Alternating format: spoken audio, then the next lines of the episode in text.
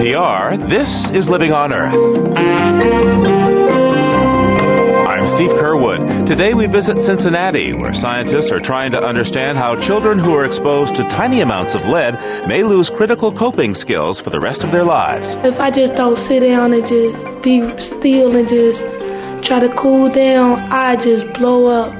I just be so mad, but I just can't help it sometimes. Researchers have found a strong link between lead poisoning and delinquent behavior and think that may predispose these children to commit crimes as adults. I guess the way I think about lead is that the environment these children are living in, environment of uh, drugs, easy access to uh, guns, I guess I would say that the environment provides the opportunity, lead may pull the trigger.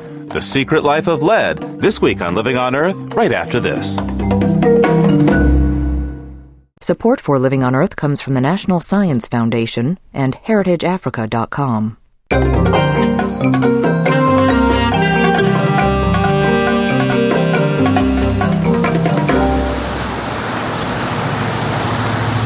Welcome to Living on Earth. I'm Steve Curwood in Cincinnati, and we're here to take you on a journey.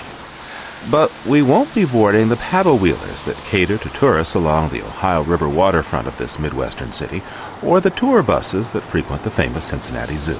No, today we embark on a voyage of scientific discovery with a team of researchers at Cincinnati Children's Hospital and the University of Cincinnati.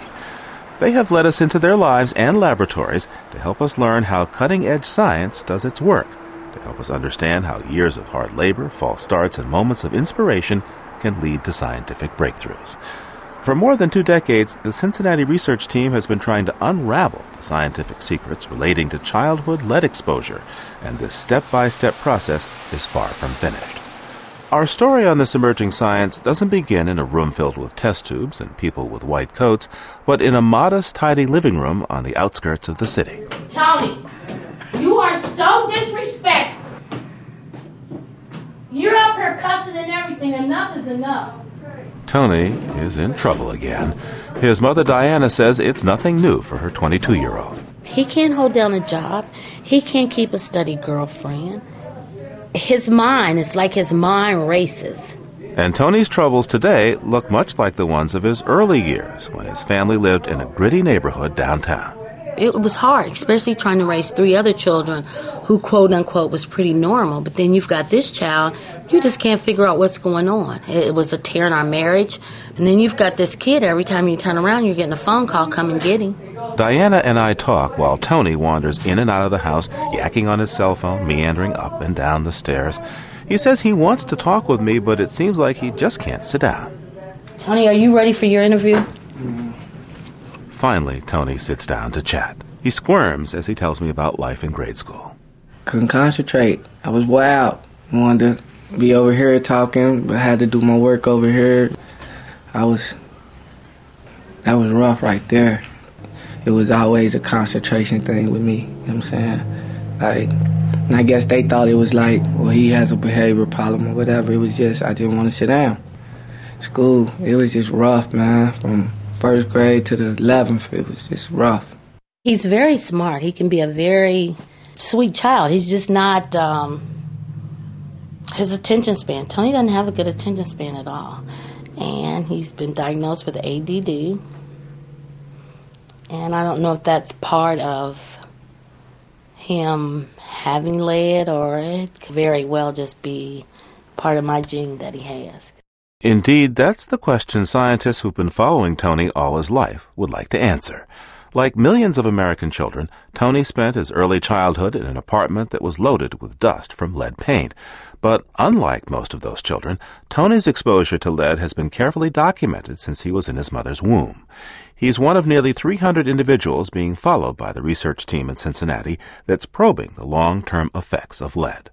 Neuropsychologist Kim Dietrich has been studying this group for more than 20 years.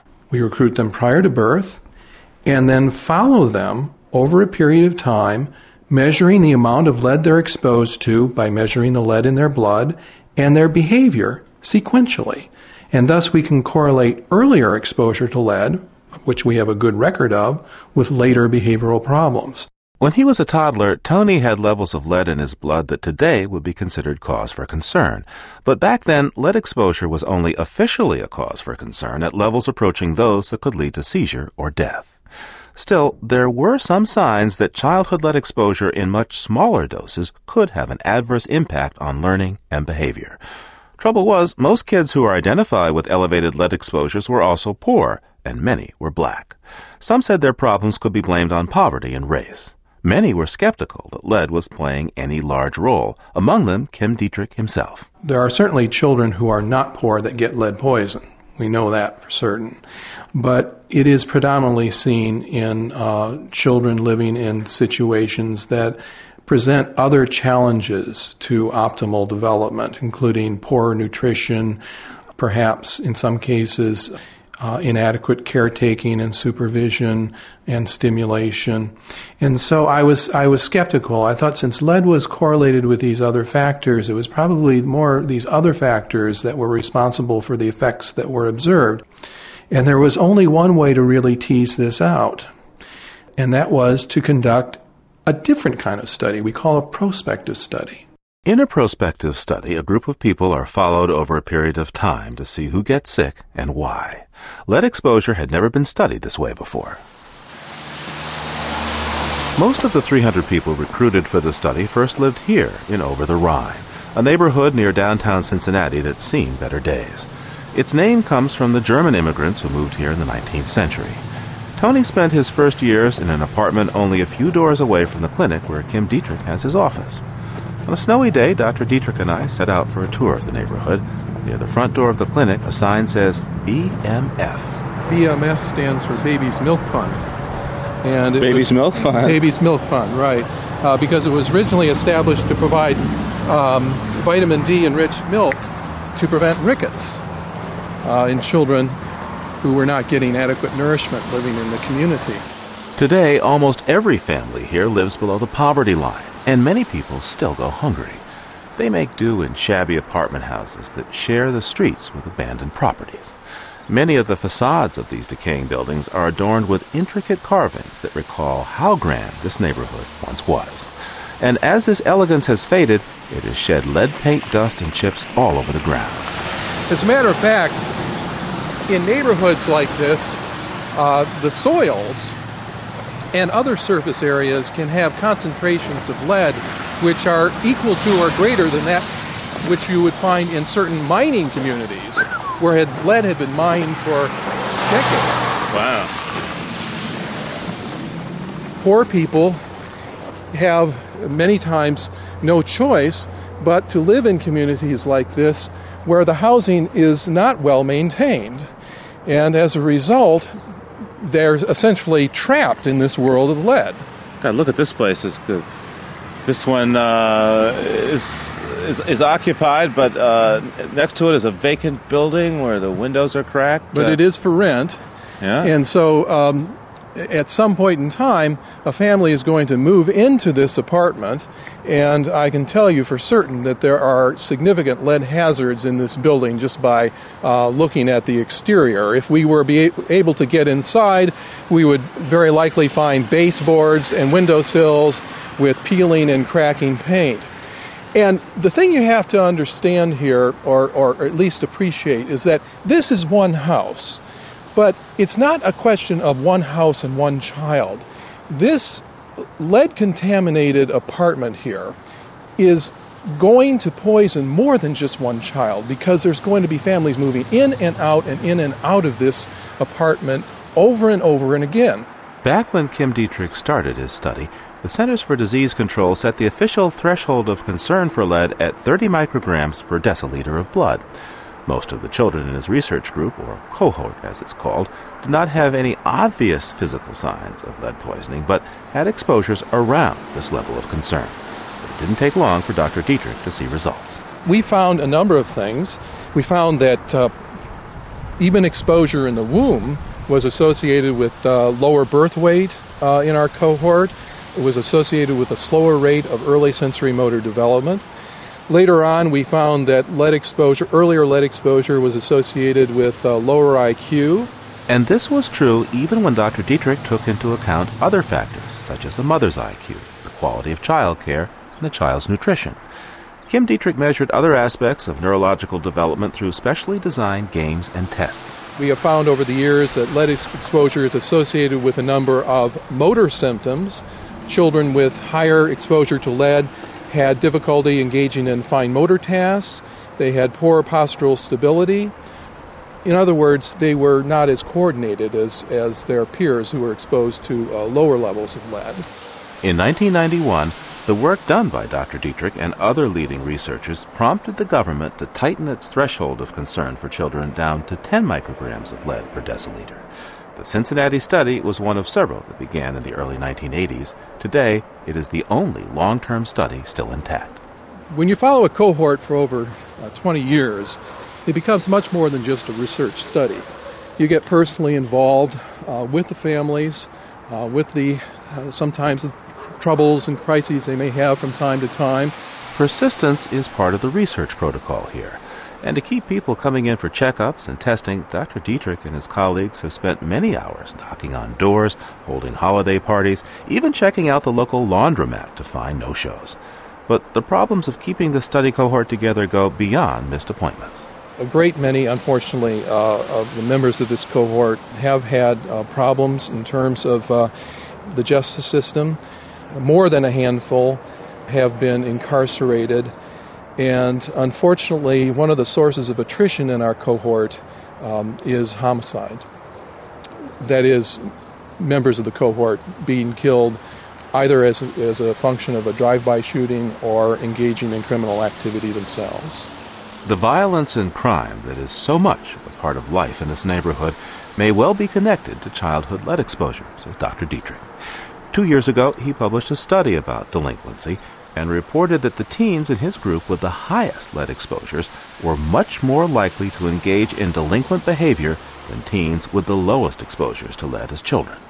Dr. Dietrich says he doesn't know exactly how lead exposure can lead to delinquent behavior, but he does know that lead seems to compromise the abilities to focus and control impulses, and that is an important clue. For example, we know that children who uh, have attentional deficits, poor impulse control, deficits in an area we call executive functions, that is, a lack of ability to plan ahead, to anticipate consequences. Um, we know that children who have these behavioral deficits are at higher risk for engaging in antisocial behavior and ultimately behaviors we associate with a high risk of arrest and adjudication for delinquency. For Kim Dietrich, lead very well might tip the balance when it comes to the ability to resist temptation. I guess the way I think about lead is that the environment these children are living in, uh, environment of uh, drugs, easy access to uh, guns, I guess I would say that the environment provides the opportunity. Lead may pull the trigger. Two decades into this research, Kim Dietrich's subjects are now young adults. We'll meet a few of them and hear about their problems with the law and see how researchers hope to learn more about the secret life of lead coming up right after this.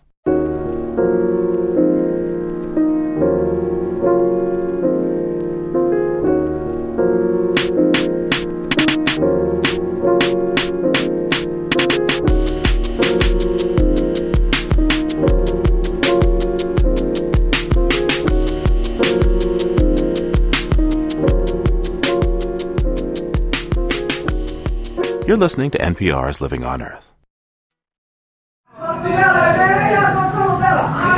Welcome back to Living on Earth. I'm Steve Curwood in Cincinnati. We're home again with Tony.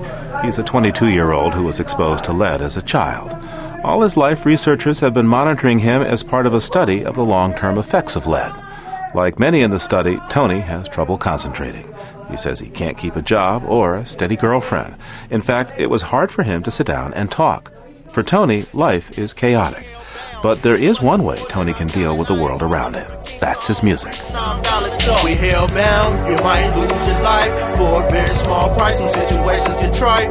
We hellbound, we get high and ride. Think you let it see tomorrow, but you gon' die tonight. My nigga, damn a purpose. studio is like my own little world, man. Once I'm in there, it's like my own world, man. I, I I'm, I'm I'm separate from everybody, man. Everybody. So what do you do in the studio when you go there? Um, I'm all over, man. I'm I'm an artist.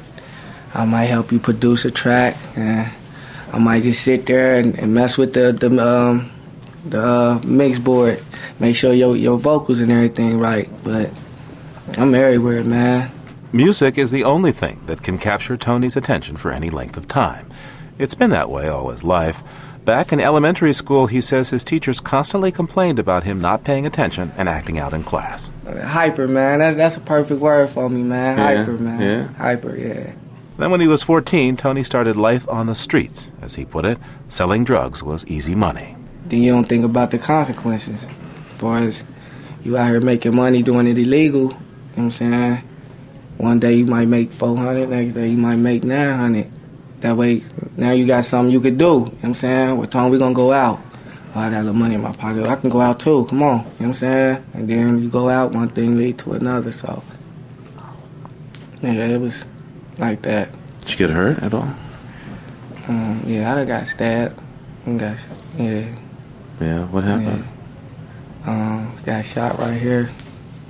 And I got stabbed on my stomach. That's rough. Yeah. Yeah, it's street life, man. So, what changed your mind about the street life? Uh, came about 2000. My son came. You got a boy? Yeah, I got a son. So when he came, it was just like it was. Mm, it was just something that clicked with me. Like you know what I'm saying. Either you gonna be here with him or he gonna be here by himself. So you know what I'm saying. I'm like, my father was always there for me, so I figured I gotta be there for mine. So it was either leave the streets alone and raise him, or don't raise him and end up in jail or this or took the other way. Alright, my first name LaQuisha. I'm 18 and I live in Walnut Hills. LaQuisha is part of the same study that follows Tony. Like Tony, she has to come here to the clinic for regular check ins. And like Tony, LaQuisha has spent some time in jail. But it's not drugs that get her into trouble, it's her temper.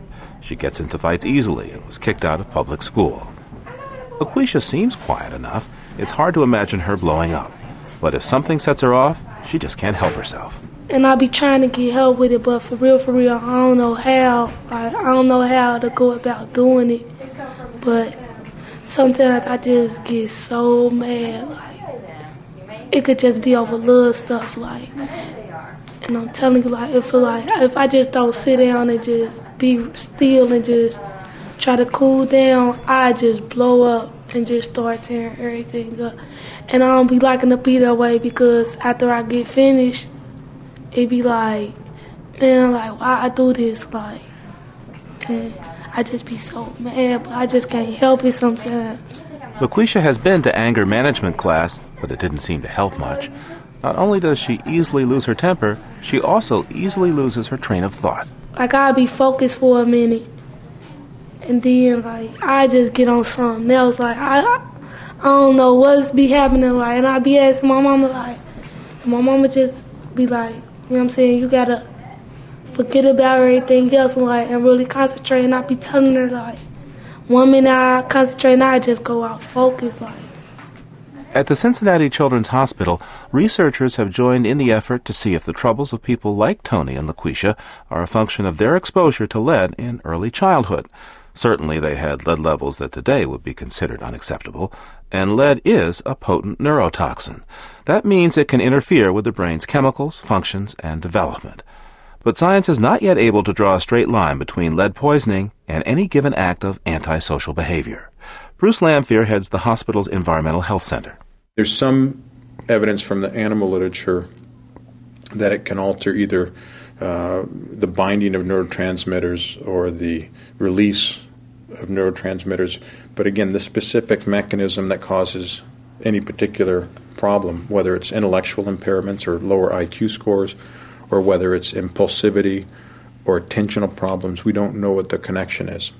And there may be more than one. Lowered IQ, trouble with learning, poor impulse control, and the lack of ability to plan ahead all make it harder to make good choices in bad situations. And Dr. Lanphear says more studies are providing additional support for the link between lead and crime.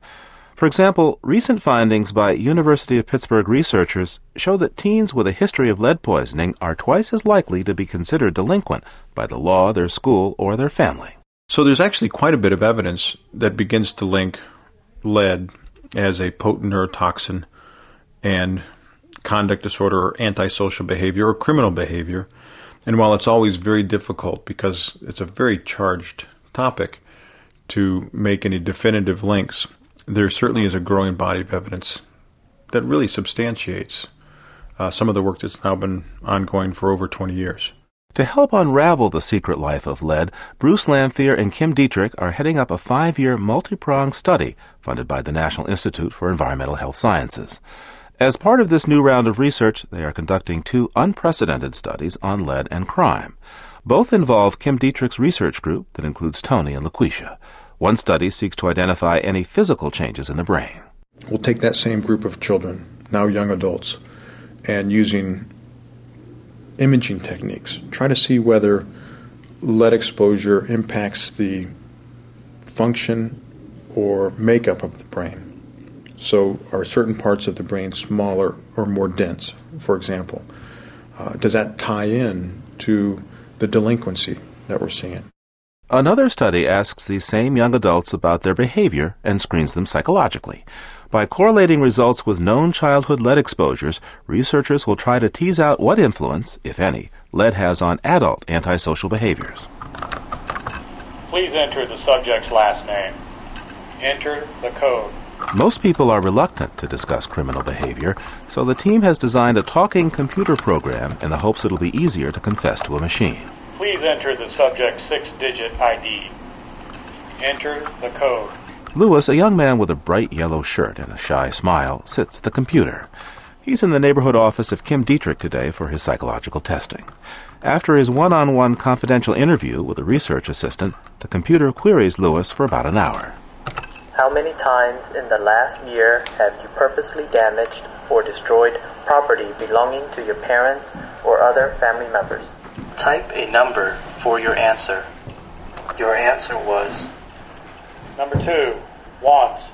Lewis has been coming to the clinic since he was an infant. Some of his earliest memories involve playing games here. They had the little Sesame Streets on the wall and the uh, Oscar and all the Sesame Street characters. He used to come down here. They used to give us little toys and stuff. I see you're smiling when you're talking about this. Sounds like you really like coming to visit here. Mm, yeah, so, yeah. Sorry. Yeah. Mm. Didn't they poke you with needles and stuff and want to take blood and all that nah, kind of stuff? That ain't that ain't that ain't the bad that ain't the bad part about it. Yeah. No. That mean they comfort you, keep you comforted while you while they do that. So. So this was a fun place to come to. Mm-hmm. Yeah. For Lewis, life away from the neighborhood lead clinic was not as kind. He's lived in 28 foster homes. He's been in and out of jail for robbery and he was even featured in a local newspaper story about kids from a city high school who are having a tough time getting by. Some of the, the lead research shows that people who've had this question of lead are, are twice as likely to wind up dealing with the juvenile system if they hadn't had it. Think it had any effect on you like that? Hmm. Might have. Might haven't, but my record is probably have, probably have. Lewis is now out on parole on a robbery conviction. He says he doesn't want to go back to jail, but in his world, he feels his options are limited. His rap says it all. Now people want to know how I make a living the same way you do. The only difference is I'm dealing. I'd rather live my life on the straight road and do illegal. I only end up running back to the arms of evil. I gotta see, and I can't stand to watch it starve. I'd rather sell dope and make it look like we live large and take the charge. Pay lawyers so I don't long behind bars. When I get out back on the block, I'm still waving down cars, and it's a new way to hustle. Every time I get out, it seems that every day my mama always cussing me out. She's saying leave, but I love her and it's stressing me more. But I can't leave this game knowing that my pockets is sore, so I stay grinding, not knowing what tomorrow will bring. So I wonder That's it now. I'm cut off right there. Bruce Lanphear says while much of the dangers of lead are well documented, society has remained relatively indifferent to the problem, with millions of homes still contaminated by lead paint. That makes it important, he says, for people to understand the link between lead and crime. Partly because right now, many families and many decision makers in the United States feel like lead doesn't affect them at all. I think to the extent that we begin to recognize that lead or any other toxins or any other risk factors for that matter might increase the rates of, of criminal behavior, that's something people feel vulnerable to. Criminals cross over from one neighborhood to the next. And so when we begin to make connections between lead and criminal behavior, that's something that people can't just say, yeah, that's fine. It affects inner city kids. It doesn't affect my kids. They can't say that about crime.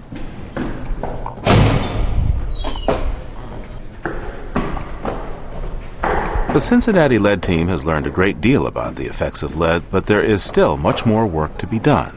So at the University of Cincinnati Hospital, Bruce Lanphear's team is recruiting a whole new cohort of pregnant women. There you go. Just relax and have a seat. Some of the data to be collected will be used to verify results so far. Other data will break new ground, these scientists hope, and nothing can happen without new moms. Amy Kalkbrenner is in charge of enrolling 400 pregnant women and keeping them and their children coming back for the next three years, if not longer. Not an easy task. Today, the soon to be moms are coming in for their first doctor's appointments, and Amy waits at the hospital's obstetrics clinic, constantly checking and rechecking her notes. Just because we're at the very beginning of the study, and so this is new to me as well as being new to the staff. And um, oftentimes, what I'll do when something's just absolutely brand spanking new and unexpected. I don't like to ask my staff to just jump in and, and do it because I don't want to put them in a tremendously uncomfortable situation. So oftentimes I'll sort of do the first few, see how it's going, feel my way through it, model it a little bit for them. So it kind of puts the puts the burden back on me to do the screening today. Ms. Kalkbrenner hopes to convince suitable candidates to be part of the new study. In exchange, they get some free home improvements and a few hundred dollars to spend at the grocery store. One question these women and their babies may help answer is how much lead is too much? Today, the official threshold of concern is 10 micrograms of lead per deciliter of blood. That's drastically tightened from the 30 micrograms that was permitted back when Kim Dietrich started his cohort two decades ago. Yet, Dr. Lanphear has already conducted short term studies that show that even 10 micrograms may have harmful effects. Among 5,000 children, he found cognitive deficits from even those tiny amounts of lead, raising the question that there may be no truly safe levels of lead exposure for children. From a population perspective, what we can say about lead exposure is that if there's no discernible threshold, and that's what the evidence points to, then 90% of the children who are adversely affected by lead in this country never have a blood lead level that exceeds 10 micrograms per deciliter. Dr. Lanphear has also found that the greatest loss of IQ occurs in the earliest stages of lead toxicity. So going from a blood lead of less than 1 to a blood lead of 10 on average was associated with about a 7 point drop in IQ. In contrast, if we looked at children, a population of children going from 10 micrograms to 20 micrograms per deciliter, there was only about an estimated 2.5 point drop in IQ. These new studies are expected to confirm these earlier results, says Dr. Lanphear. But with evidence that even tiny amounts of lead can affect intelligence, the Cincinnati team wants to explore the role such amounts could play in ADHD, attention deficit hyperactivity disorder. Dr. Lanphear says if this research shows a link between lead and this widely publicized condition, it might spark broad public interest, since millions of children suffer from ADHD. I think the problem with looking at minor changes or decrements in IQ is that they're subtle, they're hard to measure. With ADHD, it's a clinical disease, it's a clinical diagnosis. And if we can say there's a 50% increase in ADHD for every 10 microgram per deciliter increase in blood lead, it may be that people understand that easier. For this new study, the team is recruiting 400 pregnant women from middle class and poor neighborhoods in and around Cincinnati. Half of the group will receive extensive home lead abatement. We'll go in, measure the home if there's lead in dust, lead in soil, lead in water, lead in the paint, if the paint is peeling or in disrepair. So if the dust levels are excessive, but we don't find that the paint's in poor condition, we may just do a cleanup. In other cases, the windows may be in really poor shape. We'll replace the windows. If there's lead contaminated soil, we'll do something to cover that up. Dr. Lanphear says these efforts should keep child blood lead levels from rising above 3 micrograms. A control group involving the homes of 200 pregnant women will not receive lead abatement. Dr. Lanphear anticipates children in these homes will have more learning disabilities and developmental disorders, even though they will have blood lead levels that are considered safe by the government. But Dr. Lanphear doesn't feel it's right to improve the lives of half the group and do nothing for the others. So, for the control group, his team is providing help to reduce household hazards, the most common cause of death for children under five. We will put stair gates in place, if indicated. We'll turn down water temperature below 120 degrees uh, to make it less likely to burn a child. We'll put window guards in for multi unit dwellings where there's over two stories. Uh, we will put latches or safety locks on cabinets where cleaners are kept, where medications are kept. So far, there are funds to evaluate all the children in the study at 12, 24, and 36 months. But Dr. Lanphear hopes his research will continue over the lifetimes of the children, providing data on the impact of lead for years to come just as Kim Dietrich has done. But meanwhile, back at the OB clinic, there's a little snag. Okay, Christy, as of yet, has not showed in.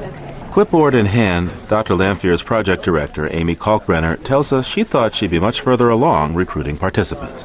She didn't plan on speaking with these women for the first time today, but efforts to contact them by phone didn't work much at all. And I guess I thought more of the time we'd, we'd find valid phone numbers. And it's been about 75% of the phone numbers are just completely wrong. She later heard from nurses at this low income clinic that wrong numbers are common here.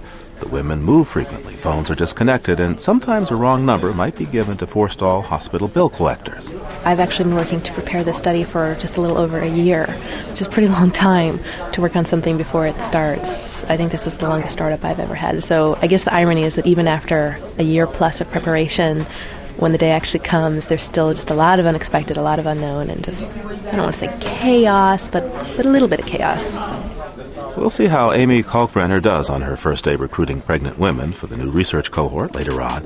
But first, a look at the history and politics of lead research right after this.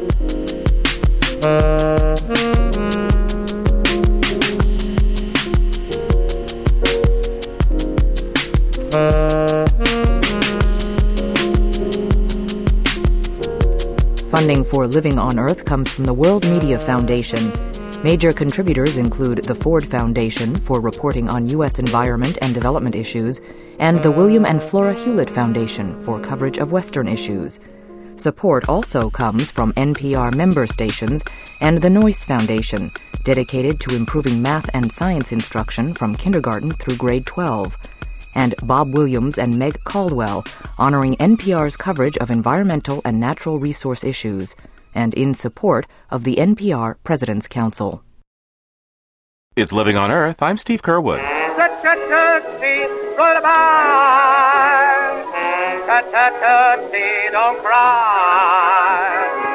1927. The Jazz Singer wows audiences as the first talking feature film. Charles Lindbergh flies the first solo crossing of the Atlantic from New York to Paris. And in the face of growing evidence that lead paint is dangerous, especially to children, European nations are banning it in homes. But in the U.S., lead paint companies are politicking to keep their product on the market.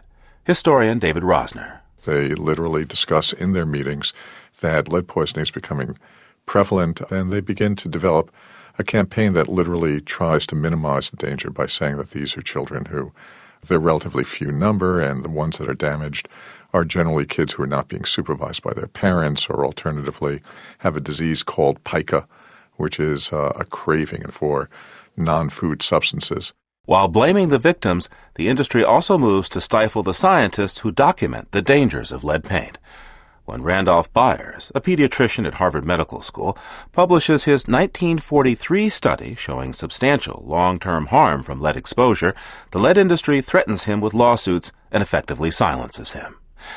In 1979, another Harvard researcher, Herbert Needleman, shows that supposedly safe levels of lead exposure in childhood correlate with learning disabilities and diminished IQs. The lead industry fires back. Two university based scientists supported by the industry charged Dr. Needleman with scientific misconduct. He's forced to defend himself in front of his funding agency, the National Institutes of Health, and his efforts to get tenured in academia are threatened. Eventually, Dr. Needleman's research is verified, but the message was clear, says Don Ryan, executive director of the Alliance to End Childhood Lead Poisoning. Don't mess with the lead industry.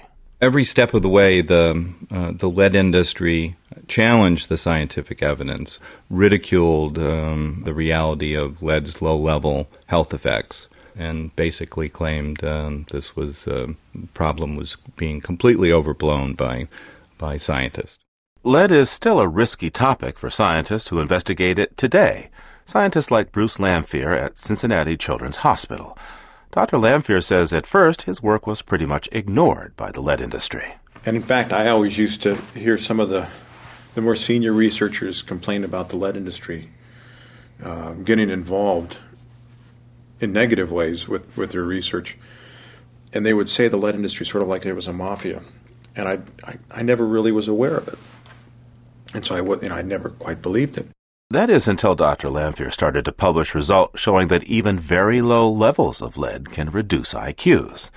At that point, he says, his nomination to the Lead Advisory Board at the Centers for Disease Control hit a roadblock. Beginning in March of last year, I heard from, from a CDC official that while I had been nominated for over a year, uh, that the lead industry was visiting with Tommy Thompson or Tommy Thompson's office and putting forward their own nominations.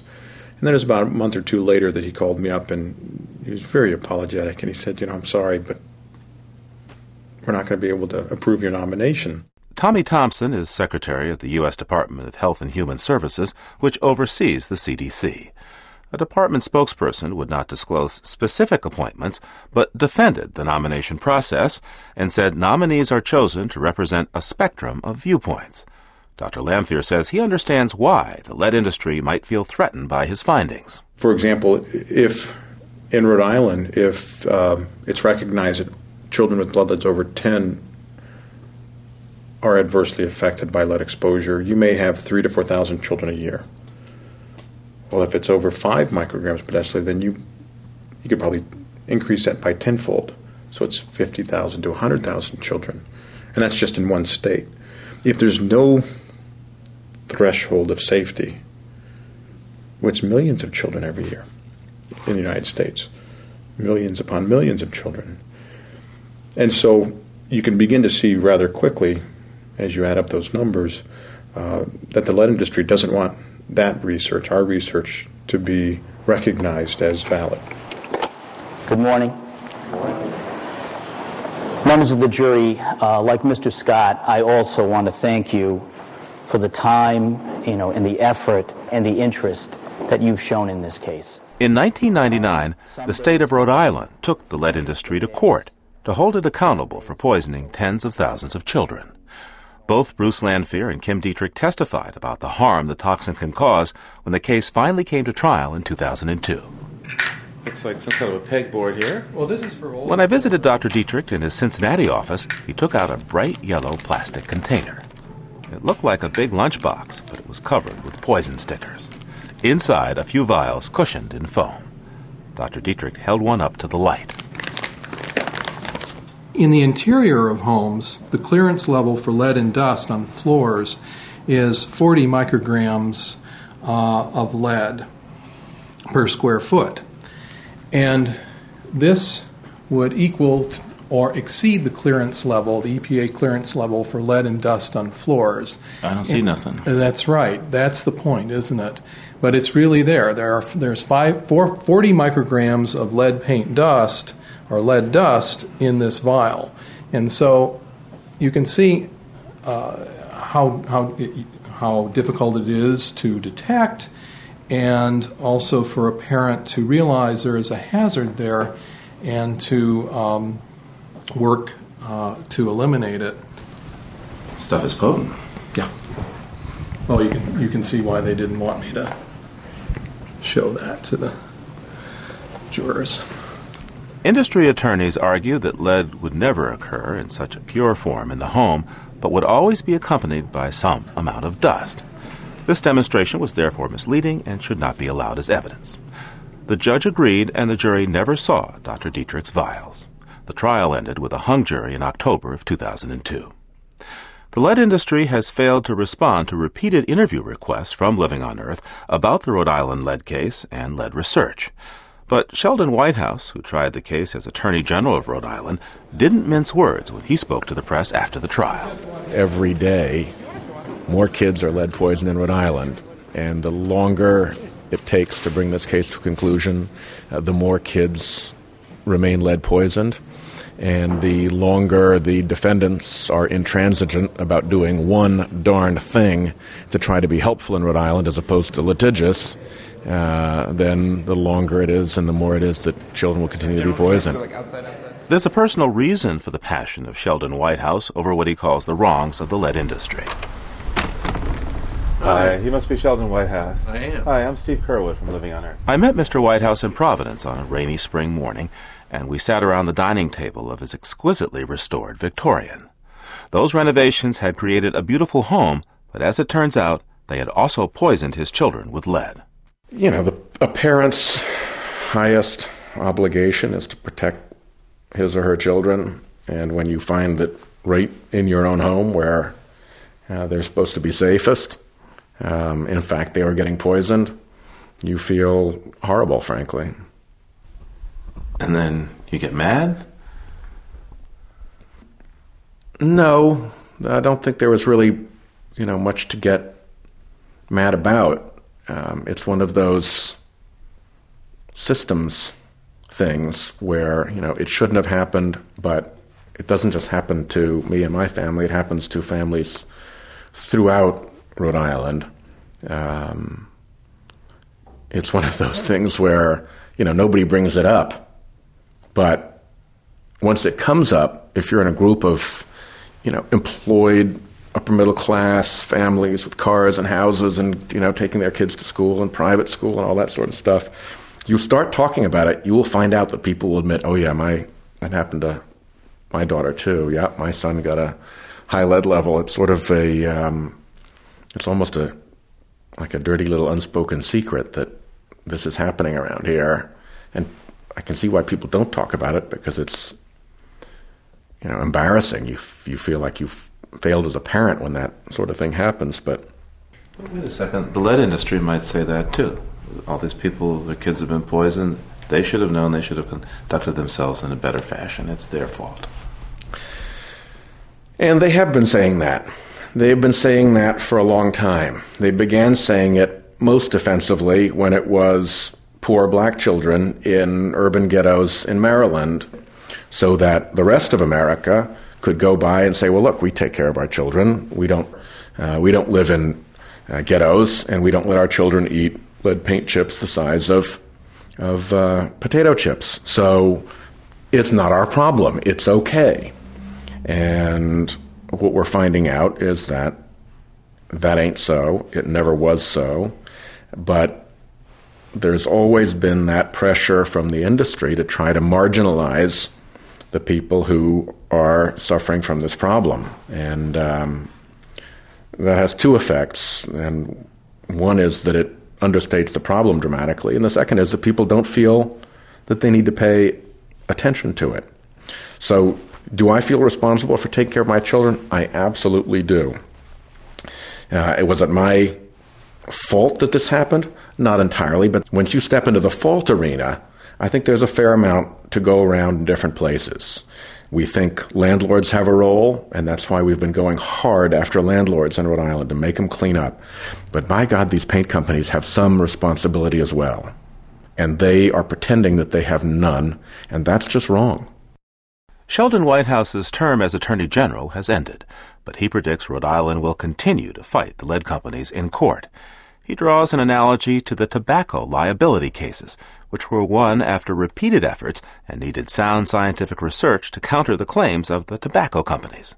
Right now, Mr. Whitehouse says research on lead is of critical importance to counter what he calls misleading information from the lead companies. And it's critical from a public health point of view that we lower the exposure of children to lead, and you can't do that sensibly unless you've got the right information about how dangerous it is. And so this whole question of its toxicity has been an incredible saga.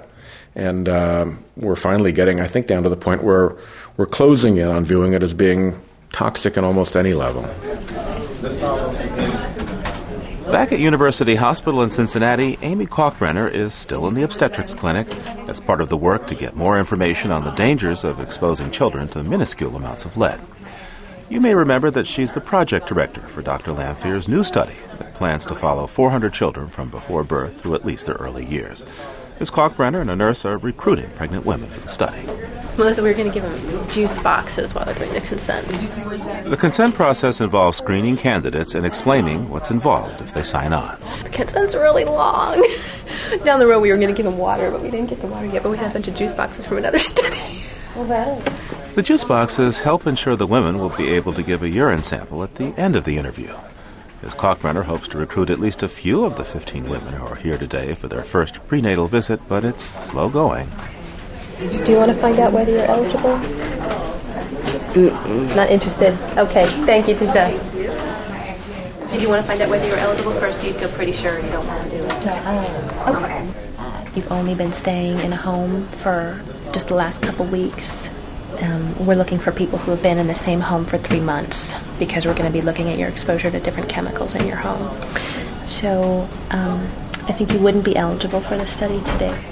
Did you see what you got I'm sorry, but you're actually not eligible for the study. We're looking for people who are going to be living in the same home Oh, during the pregnancy.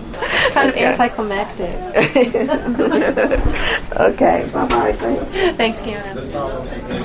By the end of the morning, Ms. Kalkbrenner has plenty of no's and ineligibles and a few maybes. But she says it'll all work out. I, I recently have been accused by my staff of being an optimist, but I always think, well, we'll just get better from here. You know, next time we'll, I don't know, maybe have more people that we're contacting and we'll be more prepared. we'll have that special smile that, you know, has somebody say yes instead of no. I don't know what it is.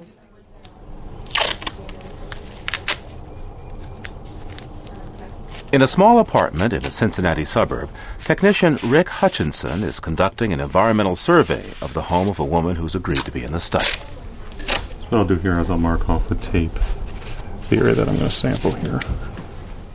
He takes out a baby wipe and methodically rubs it across the windowsill. It picks up dust and a few paint chips. He puts the wipe in a plastic vial that will be sent to a lab for lead analysis, along with the other samples gathered during a two hour evaluation of this home. So you have one more dust wipe sample to take, and that'll be off the floor in the kitchen. Stephanie Callahan's apartment is well maintained with white walls and wood furniture. Other than around the windows, there's no flaking paint anywhere in the apartment. This mom to be is a 23 year old respiratory therapist. Relaxing on the couch with a cat in her lap, she says she knew right away that she wanted to be a part of the study. When I received the information in the mail, I was very interested, probably just because of being a first time mom. And also, I currently rent an apartment, and knowing that my first home was probably going to be an older home, it appealed to me just because I wanted to learn to make sure that when I do get a home, making sure that there aren't any things to worry about, such as lead or mercury, things that I would never even think about. Also, to get tips on, you know, household safety, maybe things that I, you know, you generally don't think about. Unless she conducts her own testing, Ms. Callahan will never know the results of the lead assessment of her home.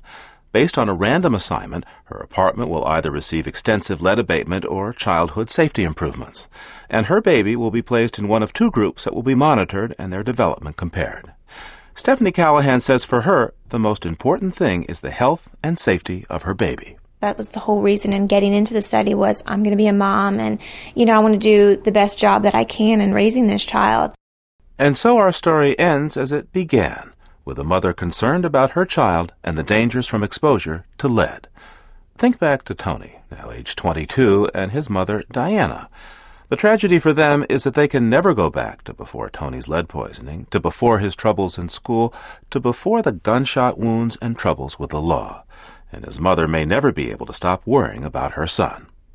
Stephanie Callahan can be grateful that, thanks in part to the research that involved Tony, the federal standards of lead safety have been tightened, That means that her unborn child will likely face far less lead in the home than Tony did. But Bruce Lanphear is still trying to find out if that will be safe enough. He should start to get some answers in a couple of years. And the original cohort of his colleague Kim Dietrich will keep revealing more data as it heads into its third decade.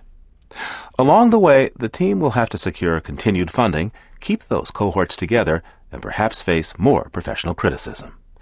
As a father of three, Dr. Lanphear feels a special urgency to find some answers. You know, I'm trying to do this because I think it will give children an opportunity to succeed.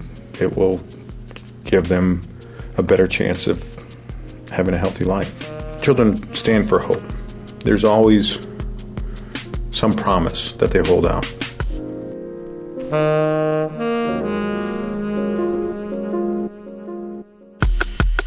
Over the months and years ahead, Living on Earth will keep checking in with Dr. Lanphear, Dr. Dietrich, Ms. Kalkbrenner, and the other members of the Cincinnati lead research team. We'll tell you what they find out and how they go about revealing the secret life of lead. The Secret Life of Lead was produced by Cynthia Graber with help from Chris Ballman, and it was edited by Diane Toomey. For more about lead, visit our website, livingonearth.org. You'll find a sound and photo montage, historical information about lead poisoning, links, pictures, and scientific research. That's all at livingonearth.org.